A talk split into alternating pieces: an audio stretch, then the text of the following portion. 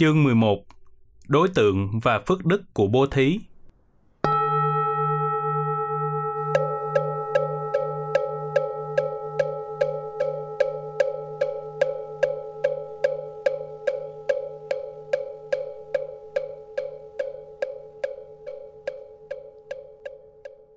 Một, Dịch nghĩa. Đức Phật dạy rằng, cho một người ăn không bằng cho một người thiện ăn. Cho một ngàn người thiện ăn không bằng cho một người thọ trì năm giới ăn. Cho mười ngàn người thọ trì năm giới ăn không bằng cho một vị tu đà hoàng ăn. Cho một triệu vị tu đà hoàng ăn không bằng cho một vị tư đà hàm ăn. Cho mười triệu vị tư đà hàm ăn không bằng cho một vị A-la-hán ăn cho một tỷ vị A-la-hán ăn, không bằng cho một vị Bích Chi Phật ăn. Cho 10 tỷ vị Bích Chi Phật ăn, không bằng cho tam thế chư Phật ăn. Cúng dường cho 100 tỷ tam thế chư Phật, không bằng cúng dường cho một vị vô niệm, vô trụ, vô tu, vô chứng ăn vậy. 2. Lực giải Chương 10 Đức Phật dạy về công đức vô tận của một người tu hành tùy hỷ với việc làm thiện ích của bố thí. Đến chương 11 này cũng liên quan đến vấn đề bố thí, nhưng Đức Phật nhấn mạnh đến khía cạnh quả báo tăng giảm, nhiều ít khác nhau, tùy thuộc hoàn toàn vào đối tượng thọ thí. Thông qua đó, giá trị đạo đức của con người, giá trị phạm hạnh của người xuất gia và giá trị tu chứng của các hành giả được đề cao đúng mức tùy theo cấp bậc và mức độ trau dồi tu tập. Vị ấy sẽ có một giá trị đạo đức tương xứng theo cấp bậc tu tập. Trước khi đi vào nội dung kinh, chúng ta cũng nên khảo sát qua xuất xứ và nguyên bản kinh này. Nguyên văn của kinh này được tìm thấy trong kinh Tăng Chi Bộ 3, từ trang 225 đến trang 228. Phần kinh văn trong chương này là phần sau. Phần duyên khởi của kinh là vô vấn tự thuyết, Đức Phật hỏi trưởng giả cấp cô độc có bố thí cho người trong gia đình ông không? Ông trả lời có, nhưng chỉ là những món ăn tồi tệ làm từ gạo bể vụn. Còn những phẩm vật ngon, ông dành cho người ngoài. Nhân đó, Đức Phật dạy rằng, bố thí vật quý giá hay không quý giá không quan trọng. Vấn đề là khi hành thí, người bố thí phải chú tâm, tự tay mình đem cho bằng lời ôn hòa, nhã nhặn bố thí như vậy mới có giá trị. Sau đó, Đức Phật kể lại tiền thân của Ngài là một bà La Môn Đại Phú tên Valamor. Trong một hội đại thí, Valamor bố thí cả 84.000 bát vàng đầy bạc, 84.000 bát bạc đầy vàng, 84.000 bát đồng đầy châu báu, 84.000 đại tượng trang sức vàng, 84.000 cổ xe trải xa sư tử, cọp, báo, mền vàng, 84.000 con bò, 84.000 thiếu nữ tai đeo báu vật, 84.000 giường nằm bằng nệm sơn dương Kadali, 84.000 thước vải tốt nhất. Rồi Đức Phật khẳng định với trưởng giả cấp cô độc rằng, tài sản bố thí của Valamo tuy nhiều, nhưng không bằng phước báo cúng dường cho một người có chánh kiến. Cúng dường cho 100 người có chánh kiến, không bằng phước đức cúng dường cho một vị nhất lai. Một trăm vị nhất lai không bằng một vị bất lai. Một trăm vị bất lai không bằng một vị A-la-hán. Một trăm vị A-la-hán không bằng một vị Bích Chi Phật. Một trăm Bích Chi Phật không bằng một Đức Như Lai. Xây dựng tịnh xá cho tứ phương tăng, phước báo hơn cúng dường cho một Như Lai. So sánh nguyên tác với bản văn của kinh, chúng ta thấy nguyên tắc của kinh Tăng Chi chỉ có 7 tầng bậc bố thí, bắt đầu từ tài thí kết xù và kết thúc ở xây dựng tịnh xá cho tứ phương tăng. Mỗi tầng bậc tỷ lệ nhất định ở con số 100. Trong khi đó, bản văn kinh 42 chương và bản dịch của hai ngài Ma Đằng Trúc Pháp Lan lại có đến 9 tầng bậc. Khởi đầu từ người ác và chấm dứt ở vô niệm, vô trụ, vô tu, vô chứng.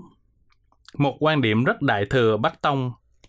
Khảo sát nội dung hai bản văn, ta thấy cả hai đều toát lên được giá trị vô song của nếp sống đạo đức nhân bản và siêu thế. Đạo đức nhân bản là đời sống mẫu mực, hiền lương và lý tưởng của con người. Nhưng nó có giá trị nhất định là nhân thừa, không thể sánh với giá trị đạo đức siêu thế. Vị hành giả đã từng bước tu tập xuất ly tam giới, có vị nhất lai, bất lai, a-la-hán, có vị tự mình giác ngộ và có vị toàn giác tùy theo mức độ giác ngộ mà giá trị đạo đức tăng dần. Nhiều người ác độc, không phẩm cách đạo đức, không thể sánh tay một người hiền lương. Cho nên, bố thí cho họ không có quả báo lớn như bố thí cho vị có đạo đức. Bởi lẽ, người ác thọ thí sẽ không làm điều thiện, còn người đạo đức thì làm điều thiện. Làm điều thiện thì từ một thiện mà các thiện tăng trưởng như pháp môn vô tận đăng gieo nhân tốt vào mảnh ruộng chai sơ, thiếu sức sống, thì nhân tốt đó cũng phát triển một cách eo uột, mòn mỏi rồi chết. Nhân tốt không chưa đủ, nhân tốt phải gieo trong mảnh ruộng tốt mới trổ sinh quả dị thuộc tốt. Cũng vậy, bố thí là nghiệp nhân thiện, nhưng đối tượng thọ thí là ác nhân, quả báo sẽ chẳng là bao. Điều này ngụ ý dạy rằng hảo tâm tùy tiện, thiếu thiện xảo, thiếu sách lược, chiến lược đôi lúc nhân thiện sẽ trổ quả bất thiện nếu kẻ thọ thí đã ác mà còn tạo tác thêm ác. Đức Phật dạy chúng ta vận tâm từ bi bình đẳng, nhưng đứng về phương diện lợi ích có chiều kích rộng lớn, thiết thực, thì người hành thì phải biết gieo trồng đúng đối tượng. Quan điểm này là sợi chỉ đỏ xuyên suốt toàn bộ giáo điển của Đức Phật. Trong kinh Nikaya, Đức Phật cho biết, bố thí cúng dường cho các vị thành tựu tám chánh đạo là đã gieo trồng nhân thiện và ruộng tốt, sẽ trổ sinh quả dị thục thiện to lớn, có lợi ích lớn. Này các tỳ kheo, thửa ruộng không có lồi lõm, không có sàn đá, không có đất mặn, có bề sâu, có chỗ nước chảy ra, có chỗ nước chảy vào, có nước chảy, có đê tốt. Do đó, hạt giống được gieo vào có vị ngọt lớn, có địa điểm tăng thịnh. Cũng vậy, này các tỳ kheo, bố thí, cúng dường giữa những sa môn, bà la môn thành tựu thánh đạo tám ngành có quả lớn, có lợi ích lớn, có rực rỡ, có rung cảm lớn. Lời dạy này tương xứng với nguyên tắc kinh tăng chi. Cúng dường bố thí tài sản nhiều vô lượng cho người bình thường ăn, không bằng cúng dường bố thí cho một người có chánh kiến. Và cũng đồng với kinh văn của chương này, cúng dường cho một trăm người ác quả báo không bằng cúng dường cho một người thiện ăn. Ở Kinh Tăng Chi, Đức Phật còn dạy rằng bố thí cúng dường cho một tỳ kheo chỉ có quả báo lớn khi vị tỳ kheo ấy không có tâm tham đắm vật thực cúng dường mà chỉ thọ dụng để tu tập chánh pháp, thoát ly sân tầm, dục tầm, ái tầm. Vị tỳ kheo thọ dụng phẩm vật cúng dường của tín chủ, không tham dính, không say đắm, không chấp trước, thấy được sự nguy hại, thấy được sự xuất ly.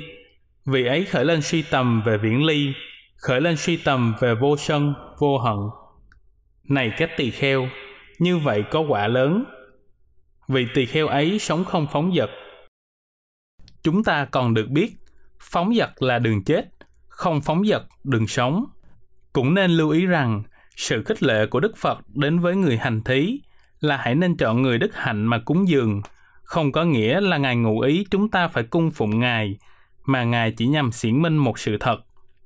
Kẻ ác sẽ gặt quả dị thục xấu, và người hiền lương, đạo đức sẽ gặt quả dị thục thiện. Giá trị của kẻ ác, người thiện được định cứ trên hành vi cuộc sống của chính bản thân họ. Có một lần, người ngoại đạo đã vu khống cho Đức Phật rằng chỉ có bố thí cho Như Lai và đệ tử của Như Lai mới có quả lớn. Đức Phật phủ nhận lời đồn đãi này và cho rằng lời ấy hoàn toàn xuyên tạc. Này vác cha, những người ấy nói không đúng lời của chúng ta. Chúng đã xuyên tạc ta với điều không thật. Chúng đã nói láo. Này vác cha, ai ngăn chặn người khác bố thí sẽ tạo cho mình ba chướng ngại. Một, làm người cho không được công đức. Hai, người nhận không được vật bố thí. Ba, tự ngã bị tổn thương lại càng tổn thương. Tuy nhiên, ngay pháp thoại ấy, Đức Phật vẫn một mực khẳng định giá trị vô song của người giới hạnh tu tập và cúng dường cho các vị này phước báo to lớn. Này vác cha, ta tuyên bố rằng, bố thí cho người có giới hạnh được quả lớn, cho người ác hạnh không được như vậy. Và người có giới hạnh là những người đã đoạn tận năm pháp và thành tựu năm pháp. Đoạn tận năm pháp là tham, sân, hôn thùy, trạo hối, nghi.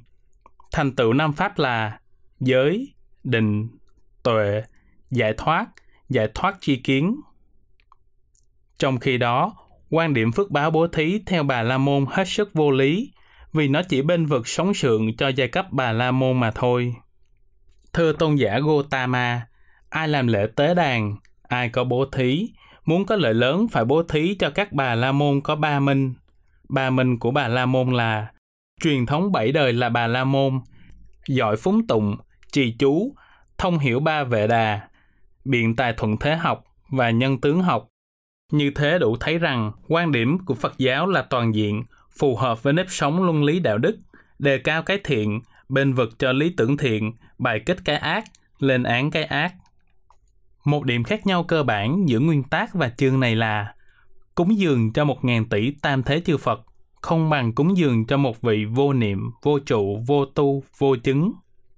Với cúng dường cho một trăm đức như lai, không bằng xây dựng một tịnh xá cho tứ phương tăng.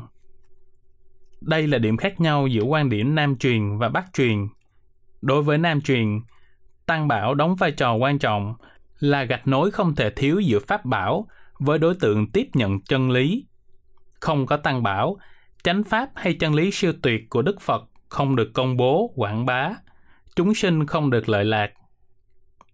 Xây dựng tịnh xá cho bốn phương tăng là xây dựng cơ sở cần thiết cho bốn phương tăng tu tập, hành trì và truyền bá. Chính đó là nơi sản xuất thánh tăng, tăng tài làm chuyện nở hoa chánh pháp và chúng sinh nhờ đó tiếp thu được chánh pháp để trau dồi tu tập. Xây dựng tịnh xá cho bốn phương tăng là xây dựng mầm giác ngộ, tỉnh thức, cái mà Đức Phật hoài bảo về di chúc. Do đó, cúng dường cho 100 Đức Như Lai cũng là gieo thiện nhân, nhưng không lợi ích trong việc hoàng hóa độ sinh bằng xây dựng tịnh xá cho bốn phương tăng. Đối với Bắc truyền, đệ nhất nghĩa đế được đề cao hơn hết. Nơi đệ nhất nghĩa chính là thể chân như bất động, ly khai tất cả mọi khái niệm mặc ước, mọi ngôn thuyết giải danh và mọi áp đặt của con người. Người vô niệm là chánh niệm, chánh niệm là tỉnh thức. Người vô trụ là người không còn ngã chấp, pháp chấp, lìa các chấp. Lìa các chấp là giải thoát cứu cánh. Người vô tu, vô chứng là người sau khi nhận chân bản tâm thanh tịnh, phản bổn hoàn nguyên, nên không còn chấp trụ vào đối tượng tu và chứng. Một sự tu chứng tuyệt đối.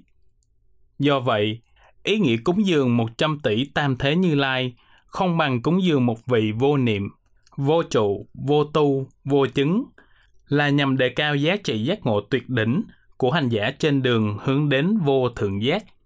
Đó là vấn đề của tư tưởng luận và nhận thức luận.